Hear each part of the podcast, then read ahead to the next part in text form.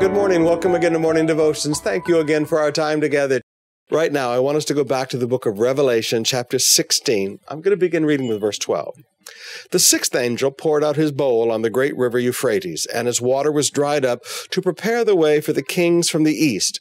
Then I saw three evil spirits that looked like frogs that came out of the mouth of the dragon and out of the mouth of the false prophet.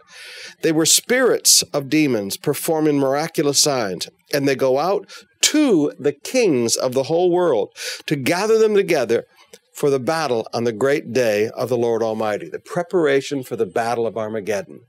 Now, I want you to notice something here as this great final world battle takes place.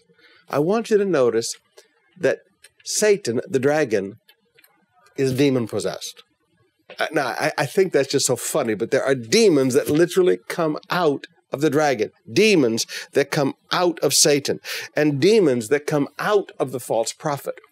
Now, these demons are very specific demons. These demons do not just go and get people on drugs and deceive people. These are demons that target the great leaders of the world. Now, you and I need to understand that just as there are angels that have been given charge concerning us and are ministering spirits for their lives, there are demons that have very specific job descriptions. There are demons that focus on world leaders. These are very powerful demons, demons that actually inhabit Satan himself. And now that's a funny one. A demon can inhabit a demon. Now go wrap your brain around that one a little bit. But these demons come out of Satan, these demons come out of the false prophet, and they target world leaders.